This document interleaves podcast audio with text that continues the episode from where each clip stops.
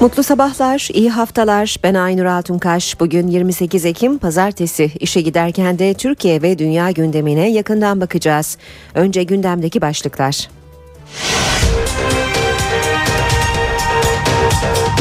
Başbakan Recep Tayyip Erdoğan Van ziyaretinde çözüm süreci ve dini özgürlükler konusuna değindi. Silah demokrasinin yolu değildir dedi. İnanmayanların hukukunun da korunacağını söyledi. Halkların Demokratik Partisi ilk kongresini topladı. Mersin Milletvekili Ertuğrul Kürkçü konuşma yaptıktan sonra kalp krizi geçirdi. Sabahat Tuncel, sağlık durumu iyi olan Ertuğrul Kürkçü ile birlikte eş başkanlık görevini yürütecek. Şişli Belediye Başkanı Mustafa Sarıgül CHP lideri Kemal Kılıçdaroğlu'nun ayrışma lüksümüz yok çağrısına yanıt verdi. Bu anlamlı çağrı en üst düzeyde yer bulacaktır dedi. Milli Güvenlik Kurulu Çankaya Köşkü'nde toplanıyor. Gündemde çözüm süreci ve demokratikleşme paketi öne çıkıyor. Amerika Birleşik Devletleri ile Almanya Başbakanı Merkel arasındaki dinleme krizine yeni iddialar eklendi. Alman basını Merkel'in 2002'den bu yana dinlendiğini ve Başkan Barack Obama'nın buna engel olmadığını iddia etti. İstanbul'da düzenlenen uluslararası kadınlar tenis turnuvasında Serena Williams şampiyon oldu. Williams final maçında Çinli Li Na'yı mağlup etti. Spor Toto Süper Lig'in 9. haftasında Galatasaray deplasmanda Kayseri Spor'u 4-2 mağlup etti. Haftanın son maçı bugün Kasımpaşa ile Trabzonspor arasında oynanacak. İşe giderken gazetelerin gündemi.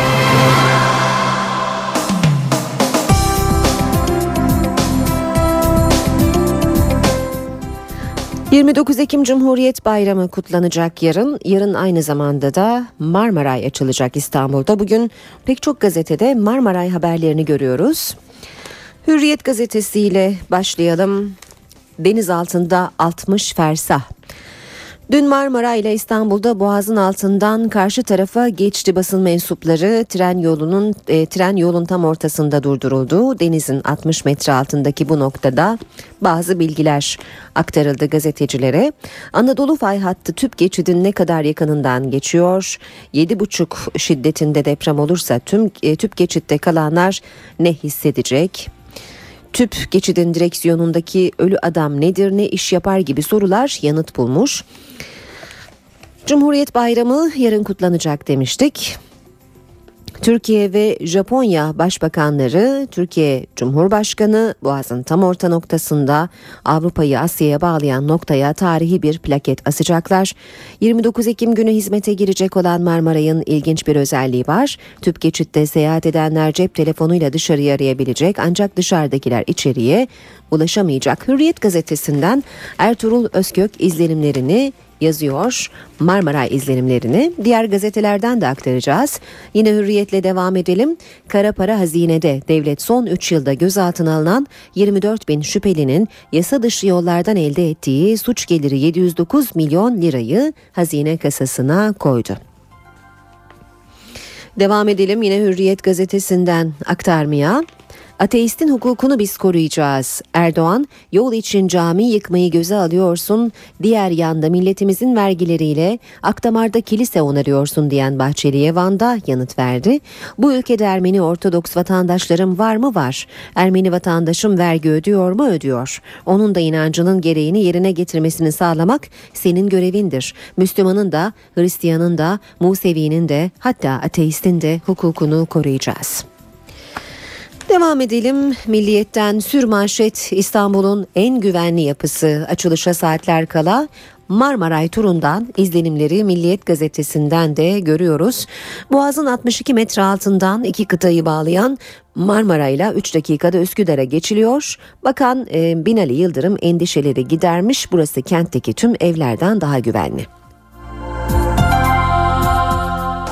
Yarın açılacak olan Marmara'yı Ulaştırma Bakanı Binali Yıldırım'ın konuğu olarak gezmiş gazeteciler İstanbul trafiğini %20 hafifletecek projeyle Kartal'dan Taksim'e 50 dakikada ulaşılacak.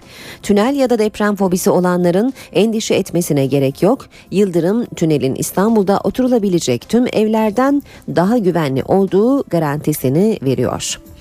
Milliyetin manşeti valilere gizli emir. Kurban Bayramı'ndan hemen önce valilere gizli bir genelge gönderen İçişleri Bakanı Güler, PKK'nın başta para toplama olmak üzere tüm eylemlerinin engellenmesi talimatını verdi. BDP'nin yeni yüzü kongrede, BDP'nin Türkiye Partisi projesi olarak gündeme gelen Halkların Demokratik Partisi'nin birinci olağanüstü kongresi dün yapıldı. Genel Başkanı Sebahat Tuncel seçilirken kongrede kalbinden rahatsızlanan Ertuğrul Kürkçü eş başkan olacak. Öcalan gönderdiği mesajda HDP'yi ortak demokrasi mücadelesinin önemli tarihsel sapağı olarak değerlendirdi. Kongreye HDP ile seçime girilmesine karşı olduğunu söyleyen Demirtaş'la Tuğluk ve Türk'ün katılmaması dikkat çekti. Devam edelim. Basın özetlerine işe giderken de Radikal gazetesine bakalım. Ankette fark atan adayımızdır. Bitti. CHP lideri Kemal Kılıçdaroğlu partisinden Mustafa Sarıgül'e yönelik itirazlar için aday belirlerken geçmiş çatışmaların hesabını yapma lüksümüz yok diyor. Kemal Kılıçdaroğlu CHP'nin dindarlardan ve Kürtlerden neden oy alamadığını anlatırken de akıl tutulması e, sözünü kullanmış. Cumhuriyet gazetesinden aktaralım çağrı yerini bulacak Sarıgül e, Kılıçdaroğlu'nun çağrısına net yanıt verdi. Şişli Belediye Başkanı Mustafa Sarıgül CHP lideri Kılıçdaroğlu'nun partiye katılma çağrısına dün yanıt verdi. Sarıgül TDH'ye gönül veren binlerce yurttaşımızın emeğine Sayın Kılıçdaroğlu çok güzel bir sevgi göstermiştir. Kılıçdaroğlu'nun çağrısı en üst düzeyde yerini bulacaktır dedi. Star gazetesine bakalım. Mecliste ilk kez özgür başörtüsü diyor Star manşette. Kutlu topraklarda başını örtme kararı alan AK Partili 3 milletvekili Samancı, Kaçar ve Dağbudak meclis çalışmalarına da başörtülü devam edeceklerini açıkladı. Sabah gazetesinde manşet güle oynaya gitti kalbi kırık döndü. Yüksekova'da hasta yakınlarınca öldüresiye dövülen Doktor Pul ilk kez konuştu. İsteyerek gitmiştim bunu hak etmedim. Yüksekova'da doğum sırasında ölen kadının 50 yakını tarafından linç edilmek istenen Doktor Soner Pul can güvenliğinden İstanbul'a tayin edildi. 3 hafta önce görevine dönen Pul duygularını aktarmış. Yüksekova'da doktor sıkıntısı vardı. İnsanlar aylardır kadın doktoru bekliyordu. Seve seve gittim. Gece gün gündüz çalıştık. Tek hedefim insanlara yardım etmekti. Bunu hak edecek bir şey yapmadım. Küresel dünyanın yeni İpek yolu diyor sabah Marmaray için. Pekin'i Londra'ya bağlayacak olan Marmaray yarın büyük bir törenle hizmete giriyor. Ulaştırma Bakanı Yıldırım basına Marmaray ile ilgili şu bilgileri verdi. Denizin 62 metre altında 5,5 milyar liraya mal oldu. Ücret 1,95 lira. Üsküdar Sirkeci geçişi 3 dakika sürecek. 7,5'luk depreme dayanıklı proje arkeolojik buluntularla İstanbul'un tarihini de yeniden yazdı. Habertürk'ten aktaralım. Manşet Irak'la yeni dönem başlıyor. Erdoğan mesajı Van'da verdi. Önce Maliki'nin Türkiye ziyareti sonra da iade ziyaretim olacak. Habertürk'ün sür manşeti Sarıgül'ü desteklemek zorunda değiliz. Halkların Demokratik Partisi Genel Başkanı Sebahat Tuncel yerel seçimlerde İstanbul stratejilerini anlattı. Sarıgül'ü desteklemek zorunda değiliz. CHP İstanbul'u almak istiyorsa, HDP ile işbirliği yapmak istiyorsa tartışırız. Bu olmadan niye aday gösteriyorsunuz denilemez. Yeni Şafak gazetesine bakalım. Derin endişe ikinci madde diyor. Yeni Şafak manşette Yeni Şafak Çin'e verilen füze ihalesiyle ilgili çarpıcı ayrıntılara yer verdiğini söylüyor manşetinde. 26 Eylül'deki Savunma Sanayi İcra Kurulu'ndan iki maddelik karar çıktı. Firma tercihi açıklanırken tamamen yerli ve daha uzun menzilli füze sistemi üretme kararı gizli tutuldu. O madde Amerika'yı rahatsız etti diyor Yeni Şafak gazetesi. Ve son başlık zamandan manşet uzun süreli uzaklaştırma şiddeti daha da körüklüyor. Kadına yönelik şiddet konusunda Hollanda'yı e, Hollanda'yı inceleyen heyet Türkiye'nin eksiklerini şöyle sıralamış. 6 aylık tedbir süresi çok fazla, erkeğin öfkesini artırıyor, aile bütünlüğü bozuluyor. Mağdur karar vericiye ulaşana kadar birçok makamı derdini anlatmak zorunda. Aile içi şiddetle ilgili veri tabanı yok, bu yüzden doğru analiz yapılamıyor. Saat 7.16 NTV Radyo'da gündeme yakından bakmaya başlayalım. Başbakan Tayyip Erdoğan Van ziyaretindeki ikinci gününde halka seslendi. Gündeminde çözüm süreci ve özgürlük konusu vardı. Başbakan Erdoğan, MHP lideri Devlet Bahçeli'nin eleştirilerine de yanıt verdi. Biz etnik milliyetçilik yapmayacağız dedik. Dinsel milliyetçilik de yapmayacağız dedik. Yani Müslümanın da hukukunu koruyacağız. Hristiyanın da hukukunu koruyacağız. Hatta hatta ateistin de hukukunu koruyacağız dedik. Başbakan Recep Tayyip Erdoğan'ın Van ziyaretindeki konuşmasında öne çıkan mesajlardan biri dini özgürlükler üzerineydi. Hatta başbakan inanmayanların hukukunun da korunacağının altını çizdi. Demokratikleşme paketiyle uygulanmaya başlanan türban serbestisini de anımsattı. Benim başörtülü kızlarım okulların kapısından çevrilmedi mi? Şimdi artık yavrularımız üniversitelere girebiliyor mu? Giriyor. Devlet dairelerinde başını örtmek isteyenler örtmeye başladı mı? Herhangi bir sıkıntı var mı? Çözüm süreci de başbakanın gündemindeydi. Silah demokrasinin yolu değildir. Ne biliyorsak bunları masada konuşalım. Türkiye çok güzel bir bahar iklimine kavuştu. Şimdi bu baharı kışa çevirmek isteyenler var. Başbakan yol için gerekirse cami yıkarız sözlerine MHP lideri Devlet Bahçeli'nin getirdiği eleştiriyi de yanıtladı. Camiyi yıkacakmış diyor. Camiyi yıkmak gerekirse ifadesiyle kullanılmıştır. Ve onu yıkarken daha güzelini hemen yanında yaparız ifadesi konuşmamda vardır. Başbakan Erdoğan Van'ın Özalp ilçesindeki gezisi sırasında bir derenin içinde biriken çöp yığınlarını görünce kaymakamı yanına çağırarak tepki gösterdi. Başbakan biriken çöpler nedeniyle belediyeyi de eleştirdi. Başbakan Recep Tayyip Erdoğan'ı kızdıran manzara Van'ın Özalp ilçesinde dere içinde biriken çöp dağları. Başbakan durumu görünce Özalp Kaymakamı İsmail Çiçek'le görüşmek istedi. Bunun üzerine Özalp Kaymakamı Başbakan'ın yanına geldi.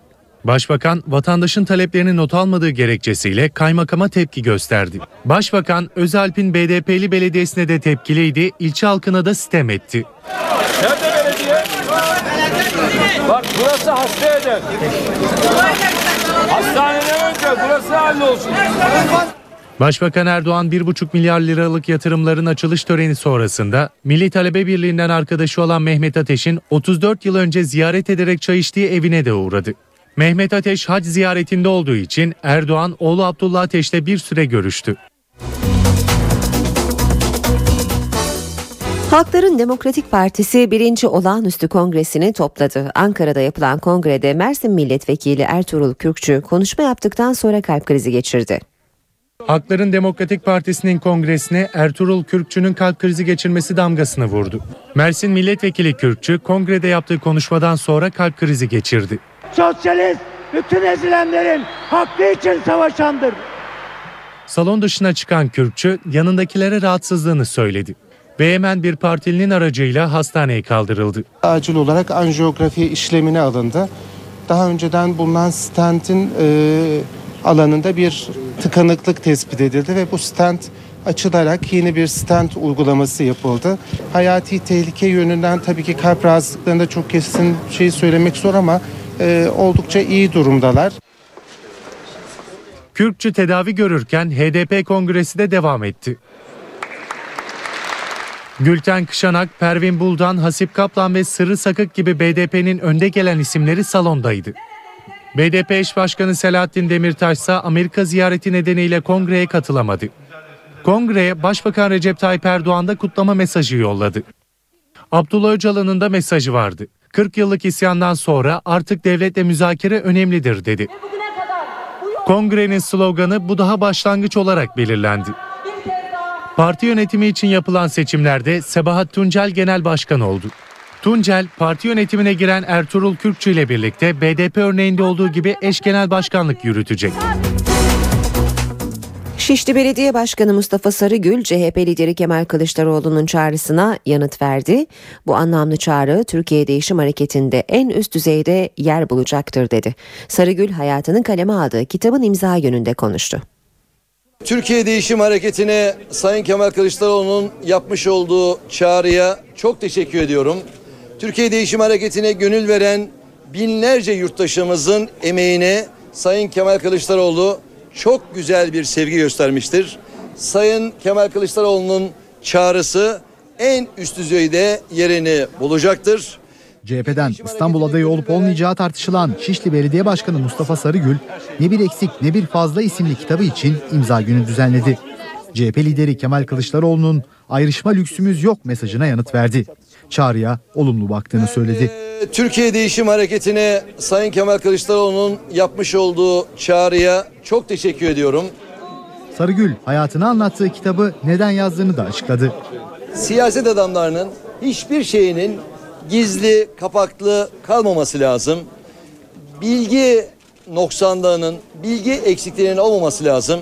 O nedenle 4 yıldan beri sürdürdüğümüz bir çalışma bugün yurttaşlarımızla buluştu. Kitap Mustafa Sarıgül'ün siyaset yaşamına ışık tutuyor. Cumhuriyet Halk Partisi'nin her kademesinde görev var. Milletvekilliği var.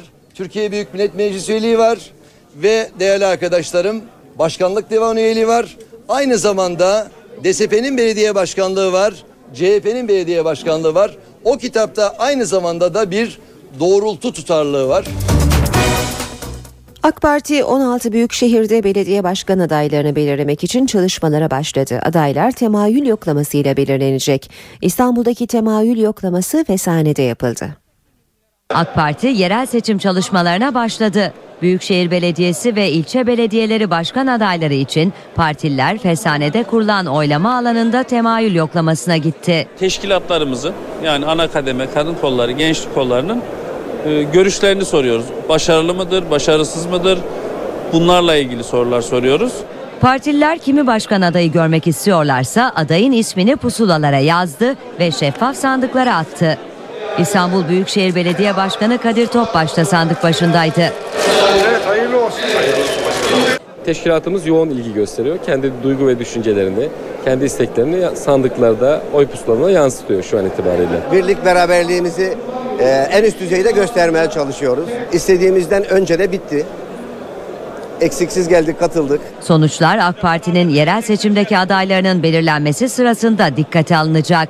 Bu eğilim genel merkezde aday belirlemede önemli bir veri oluşturacak, önemli bir e, etki oluşturacak. Ama sadece tek belirleyici etki olmayacak. 16 büyük şehirdeki temayül yoklaması 9 Kasım'da sona erecek. Ankara siyaseti yoğun bir haftaya giriyor. Bugün Milli Güvenlik Kurulu toplanacak. Meclis Genel Kurulu'nun gündeminde de demokratikleşme paketinin ilk yasal, yasal düzenlemesi var. Devletin zirvesi ayrıca 29 Ekim Cumhuriyet Bayramı'nın kutlanacağı yarın İstanbul'da Marmaray'ın açılışına da katılacak. Ankara haftaya Milli Güvenlik Kurulu toplantısıyla başlıyor. Cumhurbaşkanı Abdullah Gül başkanlığında Çankaya Köşkü'ndeki toplantıda çözüm süreci, demokratikleşme paketi başta olmak üzere iç ve dış gelişmelerin ele alınması bekleniyor. Toplantı öncesi her MGK'da olduğu gibi Başbakan Recep Tayyip Erdoğan'ın da MGK üyesi bakanlarla bir araya gelmesi bekleniyor.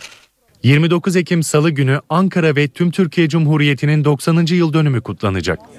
Sabah saatlerinde devlet erkanının Anıtkabir ziyaretinin ardından Cumhurbaşkanı Abdullah Gül Çankaya Köşkü'nde tebrikleri kabul edecek, akşam da Çankaya'da bir resepsiyon düzenlenecek. Salı günü ayrıca Cumhurbaşkanı Abdullah Gül ve Başbakan Recep Tayyip Erdoğan'ın öğleden sonra İstanbul'a giderek Marmaray'ın açılışına katılması bekleniyor. 29 Ekim Cumhuriyet Bayramı nedeniyle Meclis Genel Kurulu bu hafta iki gün çalışacak. Demokratikleşme paketinin ilk yasal düzenlemesi olan Nevşehir Üniversitesi'nin adı Nevşehir Hacı Bektaş Veli, Siirt'in Aydınlar ilçesinin adının ise Tillo olarak değiştirilmesini öngören teklif genel kurulda ele alınacak. Meclis Anayasa Uzlaşma Yazım Komisyonu ise yeni anayasa yazım çalışmalarını sürdürecek. Demokratikleşme paketinde yer alan kamuda başörtüsü serbestisi düzenlemesinin ardından gözler meclise çevrilmiş. Meclis Başkanı Cemil Çiçek, başörtülü milletvekillerinin genel kurul çalışmalarına katılmalarına iç tüzükte herhangi bir engel olmadığını açıklamıştı. AK Parti Konya Milletvekili Gülay Samancı, meclis çalışmalarına başörtüsüyle katılacağını söyledi. Haç e, farizamızı yerine getirdikten sonra inşallah dönüşte e, zaten kapalı bir şekilde gelmiştim. Bundan sonra da inşallah meclis çalışmalarına da başörtülü bir şekilde devam edeceğim. Bu bağlamda artık kimse kimsenin kılık kıyafetiyle uğraşmadan herkesin özgür bir şekilde kendi düşüncelerini veya inanç inancı neyse onu özgür bir şekilde gereğini yerine getirebilmesi noktasında bir sıkıntının olmadığını düşünüyoruz artık. Ve bu bağlamda inşallah bizler de meclise bu şekilde çalışmalarımıza devam edeceğiz. Amerika Birleşik Devletleri Türkiye muhalefetini ağırlayacak. BDP heyeti dün Amerika Birleşik Devletleri'ne hareket etti. Kasım sonunda da CHP lideri Kemal Kılıçdaroğlu Washington yolcusu. Muhalefet Amerika Birleşik Devletleri yolunda. CHP ve BDP heyetleri Kasım ayında ABD'yi ziyaret edecek. BDP eş genel başkanı Selahattin Demirtaş da dış ilişkilerden sorumlu eş başkan yardımcısı Nazmi Gür, Amerika Birleşik Devletleri'ne hareket etti. Demirtaş ve Gür pazartesi günü Washington Ulusal Basın Kulübü'nde düzenlenecek konferansa katılarak birer konuşma yapacak. İkili 29 ve 30 Ekim günleri ise ABD Dışişleri Bakan Yardımcısı Victoria Nuland'ın da aralarında bulunduğu hükümet temsilcileriyle görüşmelerde bulunacak. Türkiye'nin ABD Büyükelçisi Namık Tan'ı ziyaret edecek olan BDP heyeti 4 Kasım'da Türkiye'ye dönecek. Cumhuriyet Halk Partisi Genel Başkanı Kemal Kılıçdaroğlu ise Kasım ayı sonunda Amerika Birleşik Devletleri'ne gidecek. Kılıçdaroğlu'nun 30 Kasım'da başlayacak olan 3 günlük ziyaretine ABD yönetimi, Senato, sivil toplum kuruluşları ve Türk toplumu yetkilileriyle bir araya gelmesi planlanıyor. CHP lideri hafta içinde ABD'nin Ankara Büyükelçisi Francis Richardone ile bir araya gelerek ziyarete ilişkin görüş alışverişinde bulunmuştu. Feshedilen Has Parti'nin 200 üyesi CHP'ye katıldı. CHP İstanbul İl Başkanlığı'nda yeni üyeler için tören düzenlendi. Has Parti kurucularından Profesör Doktor Zeki Kılıç Aslan, parti feshedilir ama fikir feshedilemez dedi.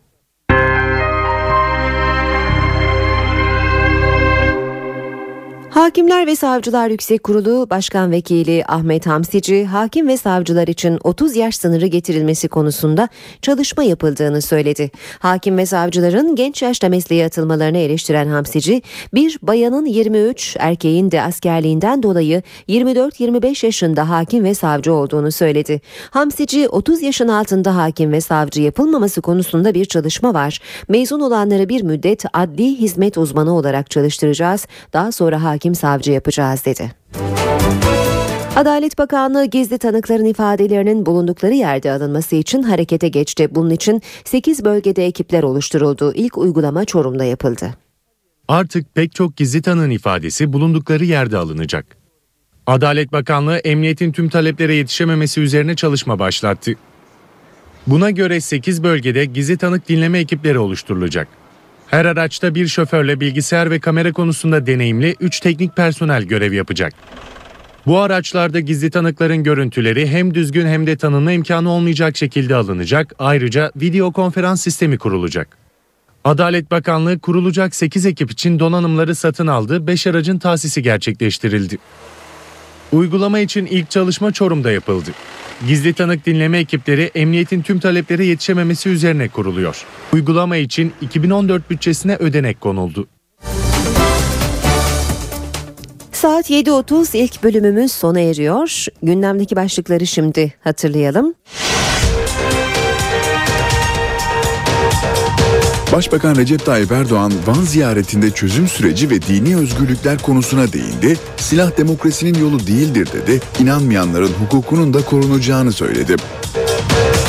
Halkların Demokratik Partisi ilk kongresini topladı. Mersin Milletvekili Ertuğrul Kürkçü konuşma yaptıktan sonra kalp krizi geçirdi. Sabahat Tuncel, sağlık durumu iyi olan Ertuğrul Kürkçü ile birlikte eş başkanlık görevini yürütecek. Şişli Belediye Başkanı Mustafa Sarıgül CHP lideri Kemal Kılıçdaroğlu'nun ayrışma lüksümüz yok çağrısına yanıt verdi. Bu anlamlı çağrı en üst düzeyde yer bulacaktır dedi.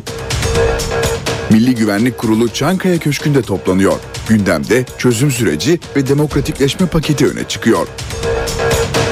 Amerika Birleşik Devletleri ile Almanya Başbakanı Merkel arasındaki dinleme krizine yeni iddialar eklendi. Alman basını Merkel'in 2002'den bu yana dinlendiğini ve Başkan Barack Obama'nın buna engel olmadığını iddia etti. İstanbul'da düzenlenen uluslararası kadınlar tenis turnuvasında Serena Williams şampiyon oldu. Williams final maçında Çinli Li Na'yı mağlup etti. Spor Toto Süper Lig'in 9. haftasında Galatasaray deplasmanda Kayseri Spor'u 4-2 mağlup etti. Haftanın son maçı bugün Kasımpaşa ile Trabzonspor arasında oynanacak. İşe giderken gazetelerin gündemi.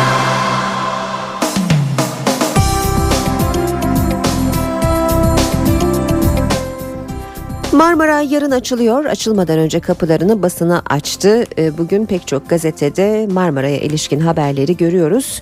Hızlıca bir manşet turu yapalım. Ardından spor sayfalarına bakacağız.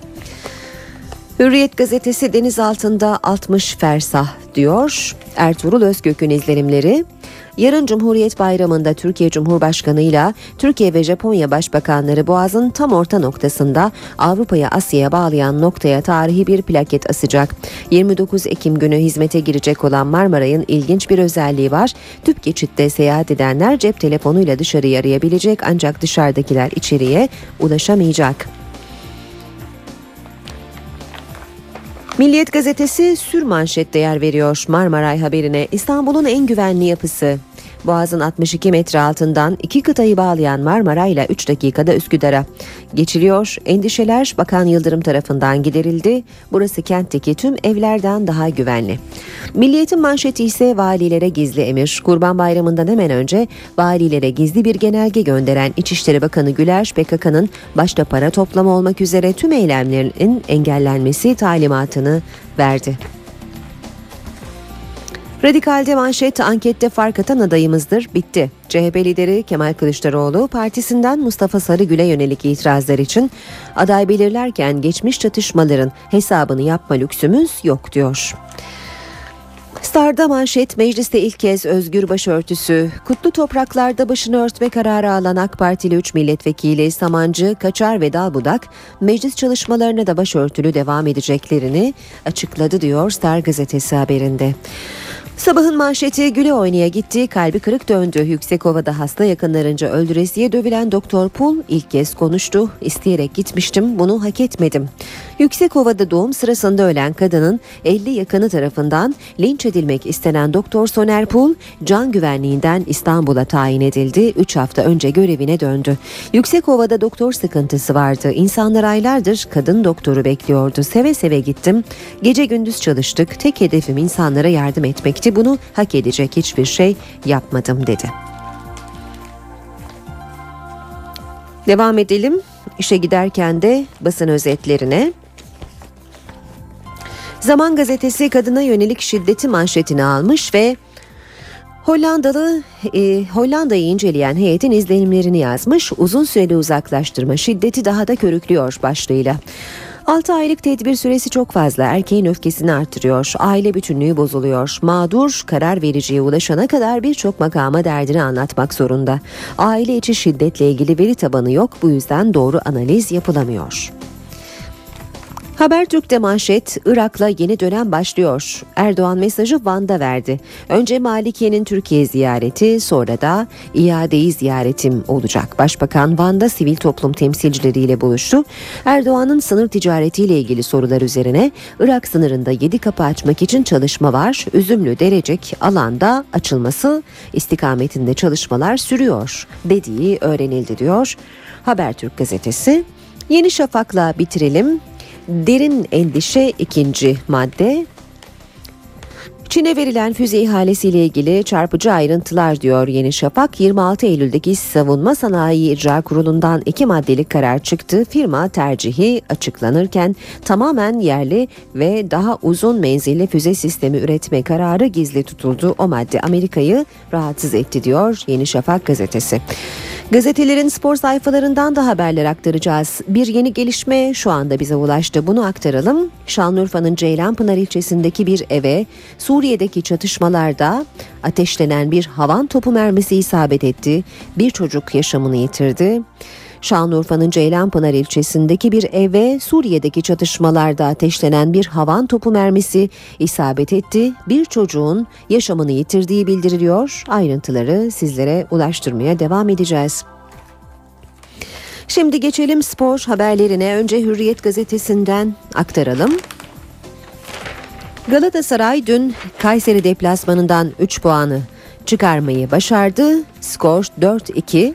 Bugün spor sayfalarında bu maç öne çıkıyor. 3G ile bağlandı hayata diyor Hürriyet gazetesi. Karabük, Kopenhag ve Kayseri galibiyetleri Galatasaray'ı krizden çıkardı.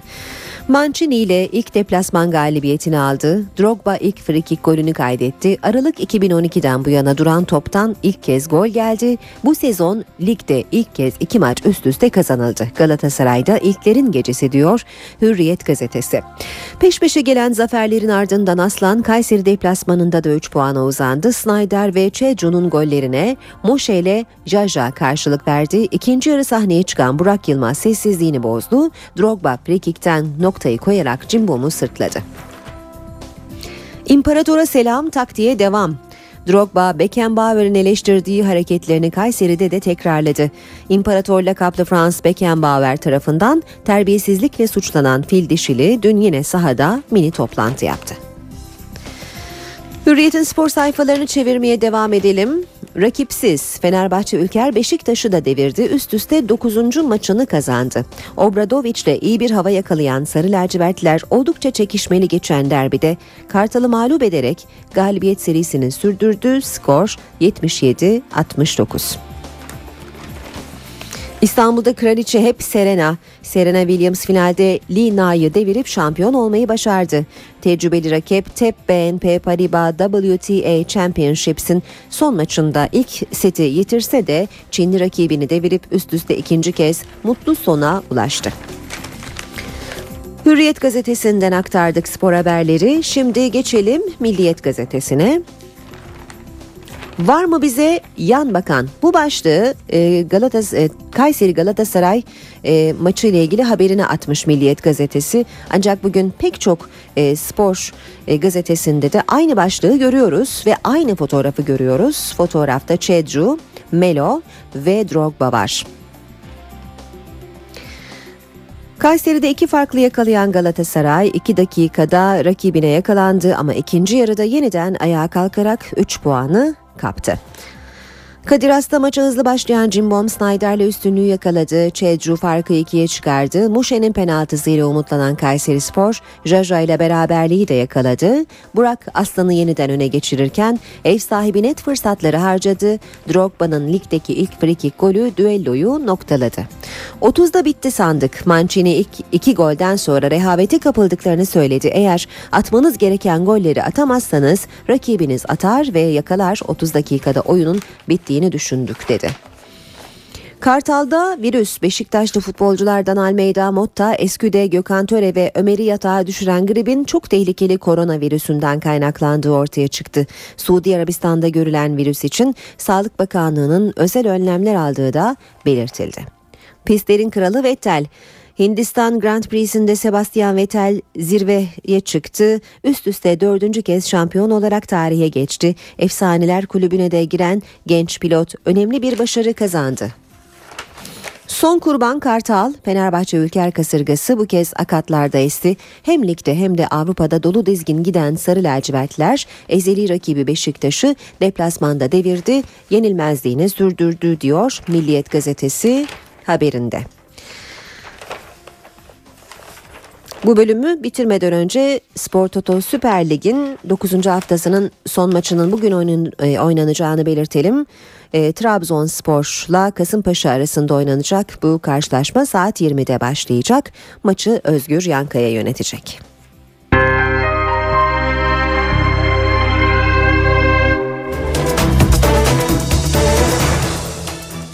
Şimdi gündemdeki gelişmeleri yakından bakmaya devam edelim. Her adımı merakla beklenen Marmaray'da, izlenen Marmaray'da sona gelindi. Açılış yarın Cumhuriyet Bayramı'nda olacak. Projenin temelleri ise Osmanlı dönemine dayanıyor. Peki Marmaray projesi nasıl başladı? Hangi aşamalardan geçti? Ayrıntılar haberimizde. Osmanlı rüyasıydı ancak 153 yıl sonra gerçekleştirilebildi. Temelleri 2004'te atıldı, 9 yılda tamamlandı. Olacak. İstanbul'da iki kıtayı birbirine bağlayan Marmaray Cumhuriyet Bayramı'nda açılıyor. Peki bu 9 yıllık süreçte proje hangi aşamalardan geçti? 1997'de fizibilite çalışmaları başladı, projesi 1998'de tamamlandı. Türkiye ve Japonya Uluslararası İşbirliği Ajansı arasında 1999'da finansman anlaşması imzalandı.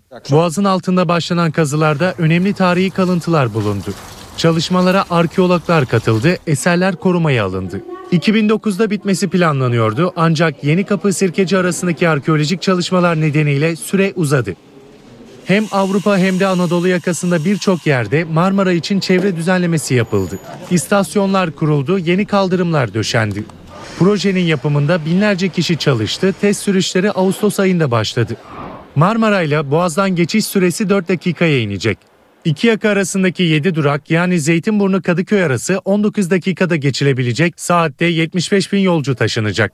İstanbul Boğazı'nın altından geçecek demiryolu tüneli Gebze Söğütlü Çeşme ile Halkalı Kazlı Çeşme arasındaki banliyö hatlarıyla birleşecek. Marmaray İstanbul metrosunun yanı sıra İstanbul-Ankara yüksek hızlı tren hattına da bağlanacak.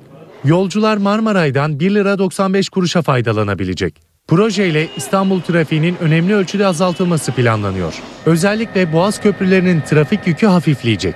Marmaray'da motorlu araçların geçişini sağlayacak projede 2015 sonuna kadar hizmete girecek.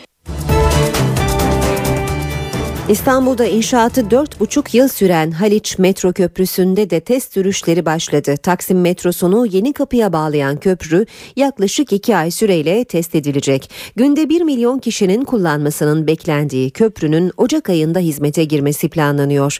180 milyon liraya mal olan köprüyle İstanbul metrosu ve Marmaray birleşmiş olacak. Metro köprüsü sayesinde Hacı Osman durağından binen yolcular kesintisiz olarak Yeni Kapı Marmaray aktarma istasyonuna ulaşabilecek.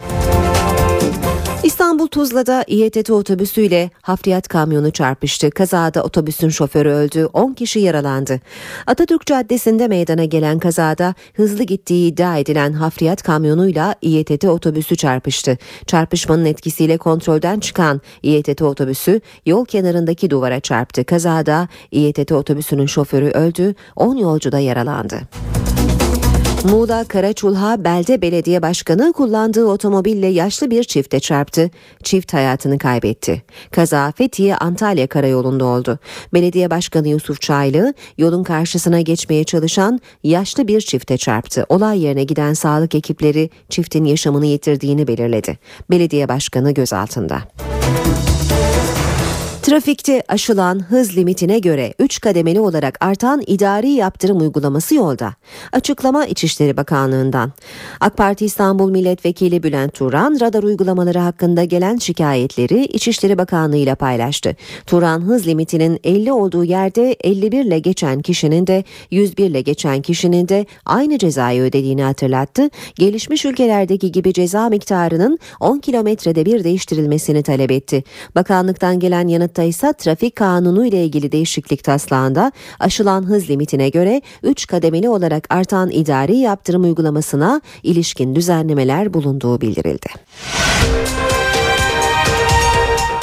Şanlıurfa'nın Ceylanpınar ilçesindeki bir eve Suriye'deki çatışmalarda ateşlenen bir havan topu mermisi isabet etti. Bir çocuk yaşamını yitirdi.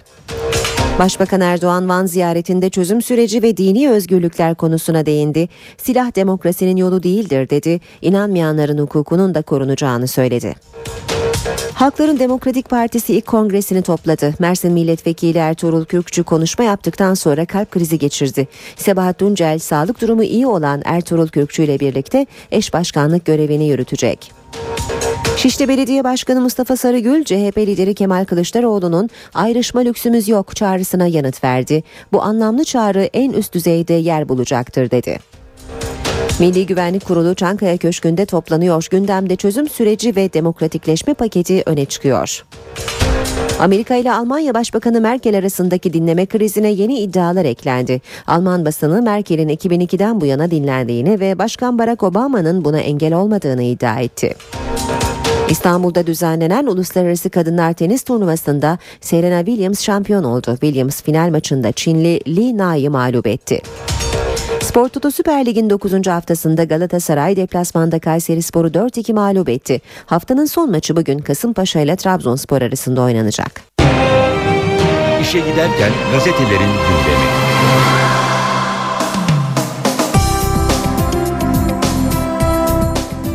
Haberlerimizde de aktardık. Marmaray yarın açılıyor. Yarın açılmadan önce kapılarını e, gazetecilere açtı. Ve Ulaştırma Bakanı Binali Yıldırım da gazetecilere Marmara ile ilgili önemli bilgiler aktardı. Gazetelerde görüyoruz. Biz de haberlerimizde yer vermiştik. Gazetelerden öne çıkan Marmaray haberlerine bakalım önce. Milliyet'te sürmanşet İstanbul'un en güvenli İstanbul'un en güvenli yapısı Boğaz'ın 62 metre altından iki kıtayı bağlayan Marmara ile 3 dakikada Üsküdar'a geçilebiliyor. Bakan Yıldırım burası kentteki tüm evlerden daha güvenli dedi. İstanbul trafiğini %20 hafifletecek projeyle Kartal'dan Taksim'e 50 dakikada ulaşılacak. Tünel ya da deprem fobisi olanların endişe etmesine gerek yok. Binali Yıldırım tünelin İstanbul'da oturulabilecek tüm evlerden daha güvenli olduğu garantisini veriyor. Milliyetin manşeti Valilere gizli emir. Kurban Bayramı'ndan hemen önce valilere gizli bir genelge gönderen İçişleri Bakanı Güler, PKK'nın başta para toplama olmak üzere tüm eylemlerinin engellenmesi talimatını verdi. BDP'nin yeni yüzü kongrede. BDP'nin Türkiye Partisi projesi olarak gündeme gelen Halkların Demokratik Partisi'nin birinci olağanüstü kongresi dün yapıldı. Genel Başkanlığa Sebahat Tuncel seçilirken kongrede kalbinden rahatsızlanan Ertuğrul Kürkçü eş başkan olacak. Öcalan gönderdiği mesajda HDP'yi ortak demokrasi mücadelesinin önemli tarihsel sapağı olarak değerlendirdi. Kongreye HDP ile seçime girilmesine karşı olduğunu söyleyen Demirtaş'la Tuğluk ve Türk'ün katılmaması dikkat çekti. Hürriyet gazetesine bakalım. Marmaray izlenimleri Hürriyet'te Ertuğrul Özkök'e ait. Deniz altında 60 fersah başlığını görüyoruz. Yarın Cumhuriyet Bayramı'nda Türkiye Cumhurbaşkanı ile Türkiye ve Japonya Başbakanları Boğaz'ın tam orta noktasında Avrupa'yı Asya'ya bağlayan noktaya tarihi bir plaket asacak. 29 Ekim günü hizmete girecek olan Marmaray'ın ilginç bir özelliği var. Tüp geçitte seyahat edenler cep telefonuyla dışarıyı arayabilecek ancak dışarıdakiler içeriye ulaşamayacak. Yine hürriyetten aktaralım. Kara para hazinede. Devlet son 3 yılda gözaltına alınan 24 bin şüphelinin yasa dışı yollardan elde ettiği suç geliri 709 milyon lirayı hazine kasasına koydu diyor Hürriyet gazetesi haberde. Radikalle devam edelim. Ankette fark atan adayımızdır bitti diyor radikal manşette. CHP lideri Kemal Kılıçdaroğlu partisinden Mustafa Sarıgül'e yönelik itirazlar için aday belirlerken geçmiş çatışmaların hesabını yapma lüksümüz yok diyor. Cumhuriyet gazetesinde de çağrı yerini bulacak başlığıyla görüyoruz Mustafa Sarıgül'ün Kılıçdaroğlu'nun çağrısına yönelik haberi.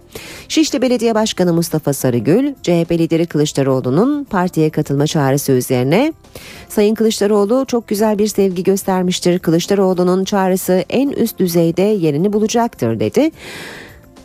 HSP Genel Başkan Yardımcısı Profesör Doktor Kılıç Aslan'la üst düzey akademisyen Has Parti yöneticisi ve sendikacının bulunduğu 200 kişi de dün CHP'ye katıldı. Kılıç Arslan özgürlüğü savunmak için siyasette olduklarını söyledi, diyor Cumhuriyet haberinde. Star gazetesinde manşet mecliste ilk kez özgür başörtüsü. Kutlu topraklarda başını örtme kararı alan AK Partili 3 milletvekili Samancı, Kaçar ve Dalbudak meclis çalışmalarına da başörtülü devam edeceklerini açıkladılar. Yine Star gazetesinden aktaralım. Ne sorun varsa oturup konuşuruz. Erdoğan'dan Van'da çözüme sahip çıkın çağrısı. Her ne sorun varsa oturacak, konuşacak, yüreklerimizi açacağız. Silah demokrasinin yolu değildir. Esnafımızı kepenklerini indirmeye mahkum etmek özgürlük mücadelesi değil. Biz gerilim siyaseti istemiyoruz. Bizim ideolojimiz hizmettir. Başörtülü kadınlar devlet dairelerinde de görev almaya başladı. Ne oldu? Türkiye yıkıldı mı? Battı mı? Hepsi bu ülkenin vatandaşı. Eşit şartlarda devlette görev almaya başladı. Hangi iktidarla? İktidarımızla. Hep set çektiler ama bariyerler aşıldı dedi Başbakan Erdoğan. Sabah gazetesinde sürmanşet küresel dünyanın yeni İpek yolu asrın projesi Marmaray'da geri sayım. Pekin'i Londra'ya bağlayacak olan Marmaray yarın büyük bir törenle hizmete giriyor. Ulaştırma Bakanı Yıldırım basına Marmaray ile ilgili şu bilgileri verdi. Denizin 62 metre altında 5,5 milyon milyar liraya mal oldu. Ücreti 1.95 lira. Üsküdar Sirkeci geçişi 3 dakika sürecek. 7,5'luk depreme dayanıklı. Proje arkeolojik buluntularla İstanbul'un tarihini de yeniden yazdı. Güle oynaya gitti, kalbi kırık döndü. Sabahın manşeti. Yüksekova'da hasta yakınlarınca öldüresiye dövülen Doktor Pul ilk kez konuştu. İsteyerek gitmiştim, bunu hak etmedim. Yüksekova'da doğum sırasında ölen kadının 50 yakını tarafından linç edilmek istenen Doktor Soner Pul, can güvenliğinden İstanbul'a tayin edildi. 3 hafta önce görevine döndü ve şunları söyledi. Yüksekova'da doktor sıkıntısı vardı, insanlar aylardır kadın doktoru bekliyordu. Seve seve gittim. Gece gündüz çalıştım. Çalıştık. Tek hedefim insanlara yardım etmekti. Bunu hak edecek bir şey yapmadım. Zaman gazetesine bakalım kadına yönelik şiddet konusunda Hollanda'yı inceleyen heyet Türkiye'nin eksiklerini sıraladı diyor zaman manşetinde uzun süreli uzaklaştırma şiddeti daha da körüklüyor. 6 aylık tedbir süresi çok fazla erkeğin öfkesini artırıyor. Aile bütünlüğü bozuluyor. Mağdur karar vericiye ulaşana kadar birçok makama derdini anlatmak zorunda. Aile içi şiddetle ilgili veri tabanı yok. Bu yüzden doğru analiz yapılamıyor. Habertürk'le devam edelim.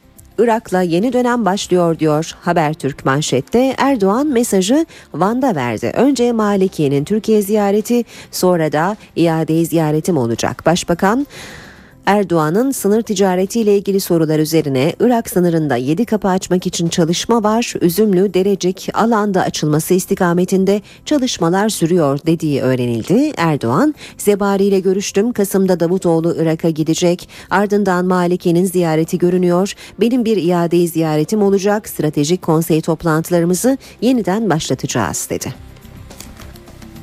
Sarıgül'ü desteklemek zorunda değiliz. Habertürk'ten yine okuyoruz. HDP Genel Başkanı Sebahat Tuncel yerel seçimlerde İstanbul stratejilerini anlattı. Sarıgül'ü desteklemek zorunda değiliz. CHP İstanbul'u almak istiyorsa, HDP ile işbirliği yapmak istiyorsa tartışırız. Bu olmadan niye aday gösteriyorsunuz denilemez. Ve Yeni Şafak'la bitirelim basın özetlerini. Derin endişe ikinci madde. Çin'e verilen füze ihalesiyle ilgili ayrıntılara yer veriyor Yeni Şafak. 26 Eylül'deki Savunma Sanayi İcra Kurulu'ndan iki maddelik karar çıktı. Firma tercihi açıklanırken tamamen yerli ve daha uzun menzilli füze sistemi üretme kararı gizli tutuldu. O madde Amerika'yı rahatsız etti diyor Yeni Şafak.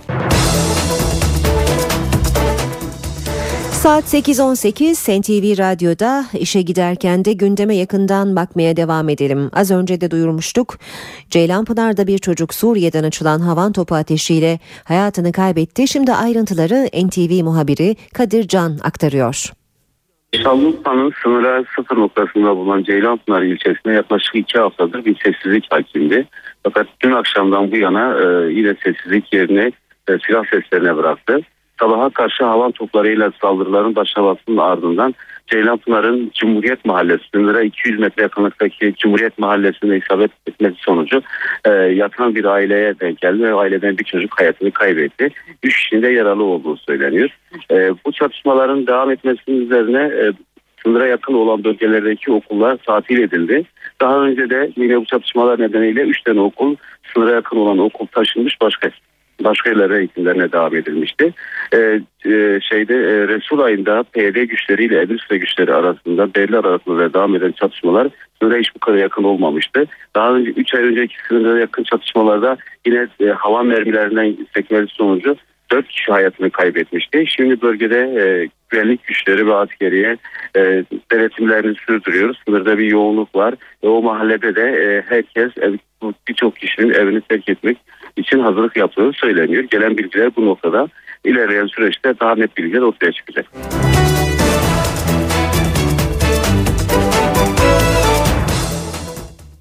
Haberi bir kez daha tekrarlayalım. Ceylanpınar'da bir çocuk Suriye'den açılan havan topu ateşiyle hayatını kaybetti. Yunanistan'daki kriz nedeniyle ülkelerini terk eden 7 bin doktoru Sağlık Bakanı Mehmet Müezzinoğlu Türkiye'ye çalışmaya davet etti. Bakan Müezzinoğlu Küçükçekmece'deki sağlık merkezinin temel atma töreninde konuştu. 7 bin doktoru yurt dışında iş aramak üzerine üzere yurt dışına da iş arıyorlar.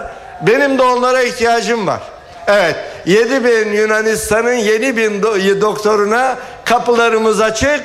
Onlara bu ülkeye birikimleriyle bu millete hizmet etmeye davet ediyoruz.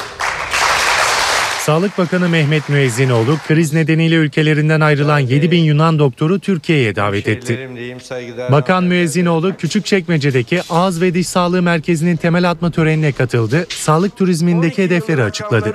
Türkiye'ye tedavi için gelen yurt dışındaki insan sayısı 480 bin. İnşallah bu seneki rakam 500 binin üzerindeki bir rakam. Bu rakam şu anda Türkiye'nin sağlık turizminden alabileceği payın dörtte biri. Evet inşallah 5 yıl sonra o yüzde 25'leri yüzde 50'lere 10 yıl sonra da yüzde 70'lere taşıyacağız. 1 milyarlık nüfusa bu ülke sağlık turizmi anlamında hizmet edecek 2015 yılında hizmete girmesi planlanan ağız ve diş sağlığı merkezi yaklaşık 13.5 milyon liraya mal olacak. Ege Üniversitesi Çocuk Hastanesi'nde tedavi gören lösemi hastası 7 yaşındaki Melis Akbaş'a destek yürüyüşü düzenlendi.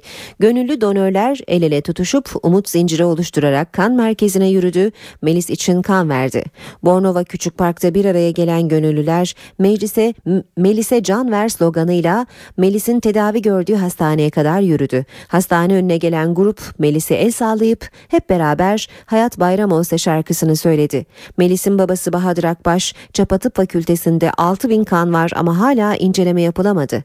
Belki içinden biri Melise ya da kemik iliği bekleyenlere umut olur dedi. Açıklamanın ardından umut zinciri oluşturmak için el ele tutuşan gönüllüler kan merkezine kadar yürüyerek kan verdi. Hükümet hackerlarla yine hackerları kullanarak mücadele edecek. Bilim, Sanayi ve Teknoloji Bakanı Nihat Ergün, dijital verilerin güvenliği için beyaz hacker yetiştireceklerini söyledi. Siber güvenliği sağlamak için beyaz hackerlar geliyor. Bilim, Sanayi ve Teknoloji Bakanı Nihat Ergün, kamu ve özel sektörde dijital verilerin güvenliğini sağlamak için beyaz hacker yetiştireceklerini söyledi. Bakan Nihat Ergün, bilgi ve teknolojilerin her alanda daha fazla kullanılmasının bu sistemlerin güvenliği ile ilgili konulara da daha fazla eğilmeyi gerektirdiğini vurguladı. Bir aylık bir çalışma. Ergün bu amaçla kamuya ait web sitelerinin ve dijital hizmetlerin güvenliğini sağlamak için Türk Standartları Enstitüsü'nün Beyaz Ekır adı verilen uzmanlar yetiştireceğini belirtti. Türkiye'nin siber güvenliğini sağlayacak beyaz ekrlar sistemin açıklarını tespit edecek ve yöneticilere bildirecek. Türk Standartları Enstitüsü sızma testi, eğitim ve danışmanlık hizmeti veren personel ve firmalar için yetkilendirme programı hazırladı. Programda beyaz ekırlar için stajyer, kayıtlı, sertifikalı ve kıdemli olmak üzere 4 farklı uzmanlık seviyesi belirlendi. Türk Standartları Enstitüsü'ndeki programı bitiren beyaz ekırlar alacakları sertifikayla kamuda ve özel sektörde siber güvenlik için çalışacak. Meclis Dilekçe Komisyonu 2008'deki ekonomik krizde Japon, yeni ve İsviçre frangı borçlanan döviz zedeler için çalışma başlattı. Meclis 30 bine yakın döviz zede için umut oldu. Dünyada 2008 yılında yaşanan ekonomik krizde Japon yeni ve İsviçre frangı üzerinden borçlanarak konut kredisi alan ancak yükselen kurlar nedeniyle zora düşen vatandaşların durumunu Meclis Dilekçe Komisyonu incelemeye aldı. Döviz zedeler mağduriyetlerini içeren 2700 dilekçeyi meclise ulaştırdı. Komisyon uzmanlar aracılığıyla durumu inceletti ve bir rapor hazırlattı. Dilekçe Komisyonu bu hafta yapacağı toplantıda söz konusu rapor üzerinden başvuruları karara bağlaması bekleniyor. Meclis Dilekçe Komisyonu'nun herhangi bir yaptırımı bulunmuyor ancak komisyon başvurulara ilişkin görüşünü ilgili bakanlar ve kurumlara bildirerek ilgili kuruluşların harekete geçmesini sağlıyor. İşte bu durum yaklaşık 30 bin döviz gözünü kulağını meclise çevirdi.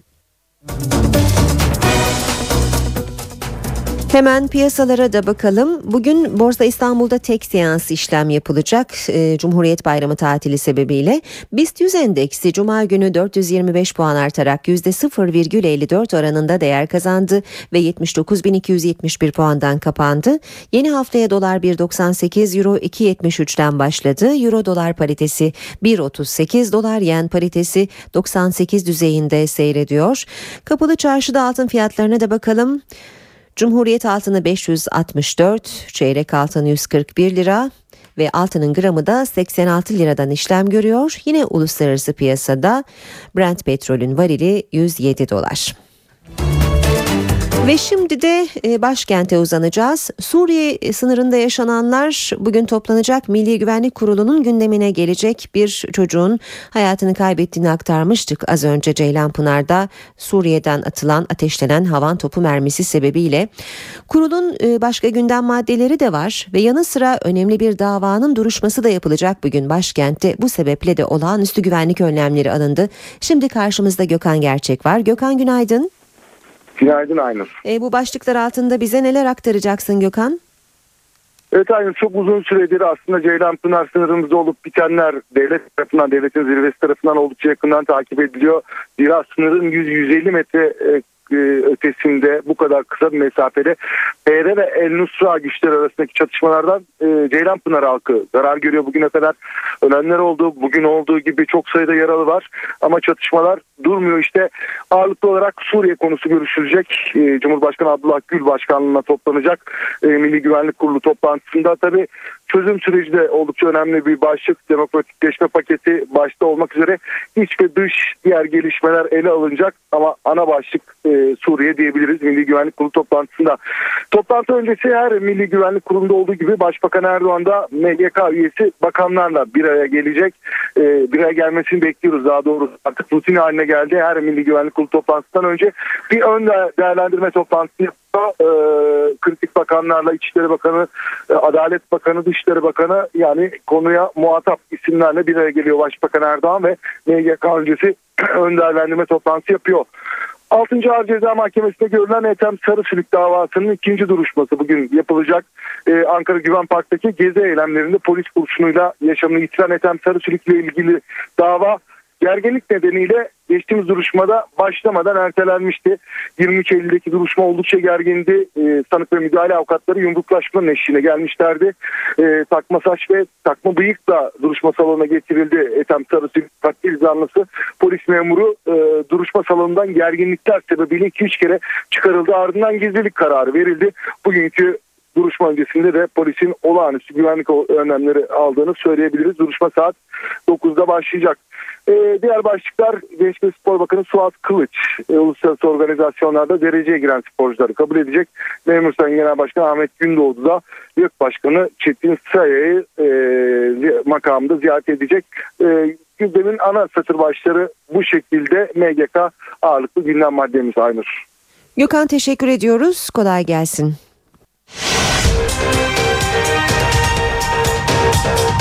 Başbakan Recep Tayyip Erdoğan Van ziyaretinde çözüm süreci ve dini özgürlükler konusuna değindi. Silah demokrasinin yolu değildir dedi. İnanmayanların hukukunun da korunacağını söyledi. Halkların Demokratik Partisi ilk kongresini topladı.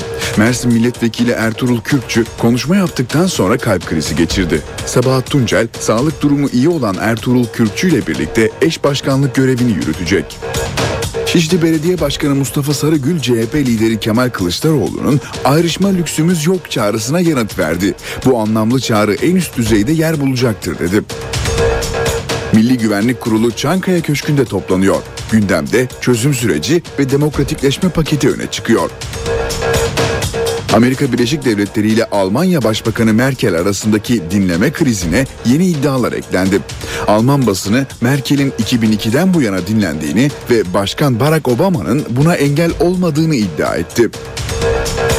İstanbul'da düzenlenen uluslararası kadınlar tenis turnuvasında Serena Williams şampiyon oldu. Williams final maçında Çinli Li Na'yı mağlup etti. Spor Toto Süper Lig'in 9. haftasında Galatasaray deplasmanda Kayseri Spor'u 4-2 mağlup etti. Haftanın son maçı bugün Kasımpaşa ile Trabzonspor arasında oynanacak.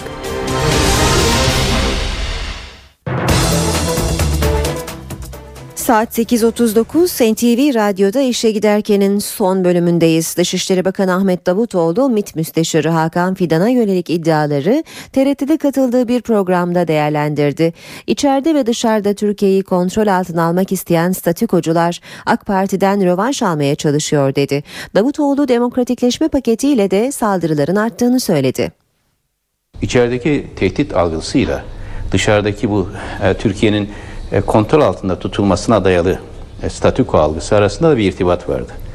Biz AK Parti e, iktidarı olarak bu ittifakı ve bu ittifakın altında yatan bütün varsayımlara meydan okuduk. Son dönemde tekrar içerideki ve dışarıdaki statikocular bunun rövanşını almaya çalışıyorlar. Dışişleri Bakanı Ahmet Davutoğlu, MİT Müsteşarı Hakan Fidan'a yönelik iddiaların gerekçesini bu sözlerle açıkladı. Davutoğlu, içeride demokratikleşme adımları atıldıkça, dışarıda küresel ve bölgesel barışa yön verdikçe ikisinin kesiştiği yerde saldırılar arttı dedi. Gezi olayların çıkış gerekçesi bu e, çerçevede Sayın Başbakanımız etrafında otoriter yani demokratik değil otoriter bir lider tipi. Bendeniz ve dış politikanın uygulanması ile ilgili olarak ütopik ya da yanlış giden bir dış politika algısı oluşturmaz. Son olarak da Hakan Fidan üzerinden çözüm süreci istihbarat ve diğer alanlarda kazanmaya çalıştığımız etkinlik alanlarına dönük doğrudan bir saldırı bu sefer. Tam bunun ortasında ilan edilen demokratikleşme paketi arkasından saldırılar daha da yoğunlaştı. TRT'de bir programa katılan Davutoğlu çözüm sürecine dönük BDP ve Kandil'den gelen olumsuz mesajları da değerlendirdi. Psikolojik süreçte tansiyonu yükseltenler olabileceğini söyledi. Nehrin yarısına kadar gelmişseniz karşısına geçmek, bir an önce karşıya ulaşmak geriye dönmekten daha avantajlı. Psikolojik olarak nehrin yarısını geçtik. Ben bu inancımı hala koruyorum. Geriye dönmeye çalışanlar kesinlikle kaybedecekler. Onun için ve önce savunduklarını iddia ettikleri e, kesimlerden tepki görecekler. İran, Irak sınırı yakınlarında yaşanan çatışmada PKK'nın İran uzantısı PEJAK'ın 3 militanının öldürüldüğünü duyurdu. İran basını devrim muhafızlarıyla PEJAK arasındaki çatışmanın Irak sınırı yakınlarında bir Kürt köyü civarında yaşandığını yazdı. Bu ayın başında aynı bölgede PEJAK'la çıkan çatışmalarda İran devrim muhafızlarına bağlı 5 asker ölmüştü. Devrim muhafızlarının yürüttüğü operasyonların ardından PEJAK, Eylül 2011'de İran'a karşı saldırıları durdurma kararı almıştı. Bu tarihten sonra çatışmalar azalmıştı. Birleşmiş Milletler Genel Sekreteri Ban Ki-moon'a göre Suriye'de askeri çözüm mümkün değil. Ufukta sadece siyasi çözüm ihtimali var. Ban başta Türkiye'den gelen Birleşmiş Milletler'in yapısına yönelik eleştirilere de yanıt verdi. Suriye'nin kimyasal silahları imha edilmeye başlandı. Suriye rejimi ve muhalefetin aynı masaya oturtmayı hedefleyen 2. Cenevre toplantısı içinde çabalar sürüyor. Bu süreçte Birleşmiş Milletler Genel Sekreteri Ban Ki-moon Milliyet gazetesine konuştu. Askeri çözüm mümkün değil dedi. Suriye'de askeri çözüm mümkün değil. Ufukta sadece Suriyelilerin diyaloğuyla başarılabilecek siyasi çözüm ihtimali var. Kasım ayında Cenevre'de bütün tarafların katılabileceği yapıcı bir diyalog kurabileceğimiz umudunu taşıyorum.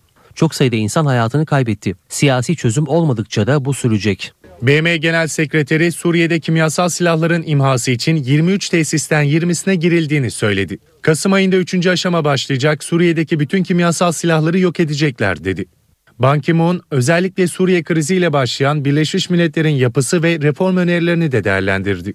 Reform isteniyor. En azından 20 yıldır bu tartışılıyor demokratik, daha temsiliyetçi bir şekilde konseyin genişletilmesi talebi aslında yaygın bir görüş. Üye devletlerin herkes tarafından kabul edilecek bir formülle Güvenlik Konseyi'nin yapısını değiştirme müzakerelerini sonuçlandıracağını umuyorum.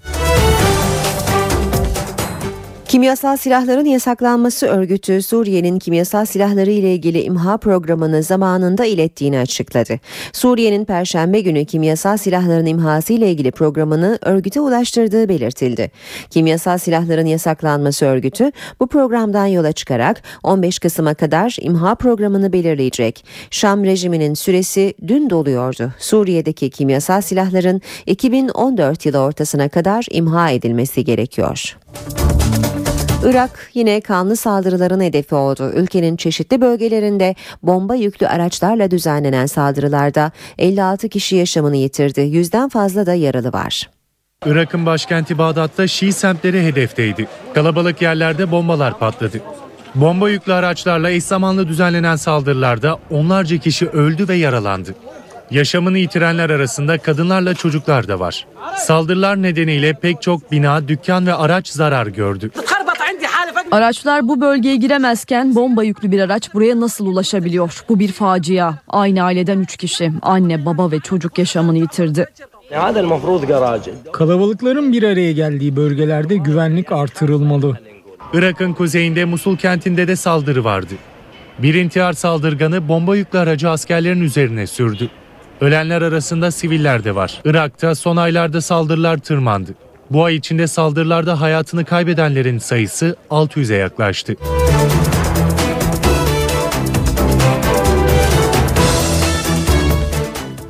Afganistan'da bir düğün konvoyuna düzenlenen saldırıda 18 kişi öldü. Saldırı Gazneh kentinde düzenlendi. Yol kenarına yerleştirilen bomba düğün konvoyu geçtiği sırada infilak etti. Saldırıda ölenler arasında kadın ve çocuklar da var. Afgan yetkililer saldırıdan Taliban'ı sorumlu tuttu. Almanya Başbakanı Angela Merkel'in Amerikan Ulusal Güvenlik Teşkilatı tarafından dinlendiği iddialarına yenileri eklendi. Alman basını Merkel'in 2002'den bu yana dinlendiğini ve Başkan Barack Obama'nın buna engel olmadığını iddia etti. Amerikan Ulusal Güvenlik Teşkilatı ise iddiaları reddetti. Amerika Birleşik Devletleri ile Almanya arasında krize neden olan dinleme skandalı ile ilgili iddialar büyüyor. Der Spiegel dergisi Amerikan Ulusal Güvenlik Teşkilatı'nın Başbakan Angela Merkel'i 2002'den bu yana dinlediğini, Başkan Barack Obama'nın da bundan haberdar olduğunu ileri sürdü. Derginin haberine göre Obama konuyla ilgili olarak 2010'da bilgilendirildi ve herhangi bir engelde bulunmadı. ABD Ulusal Güvenlik Teşkilatı'ndansa bu iddiaya yalanlama geldi. Amerikan Başkanı geçen hafta Merkel'le yaptığı telefon görüşmesinde ise dinlemeden haberdar olmadığını söylemişti. İddialar bununla da sınırlı değil. Amerikan Ulusal Güvenlik Teşkilatı'nın Merkel'in cep telefonunu başbakan olmadan dinlemeye başladığı ve numarasının 2013'teki dinleme listesinde de yer aldığı iddia ediliyor. Dinlemenin yapıldığı yer ise Amerika'nın Berlin Büyükelçiliği. Washington'ın 19 Avrupa'da olmak üzere dünya genelinde 80 civarında benzer dinleme biriminin olduğu da öne sürülüyor. Amerika Birleşik Devletleri'nin New York kentinde anne ve 4 çocuğu bıçaklanarak öldürüldü. 37 yaşındaki kadınla 4 çocuğu öldüren saldırgan gözaltına alındı. Çocukların en küçüğü bir, en büyüğü 9 yaşındaydı. New York polisi kurbanların Asyalı olduklarını söyledi. Cinayetin nedenine ilişkin ise herhangi bir açıklama yok. Bu haberle işe giderken sona erdi. NTV Radyo'da haber merkezi kuşağı saat başında başlayacak. Hoşçakalın.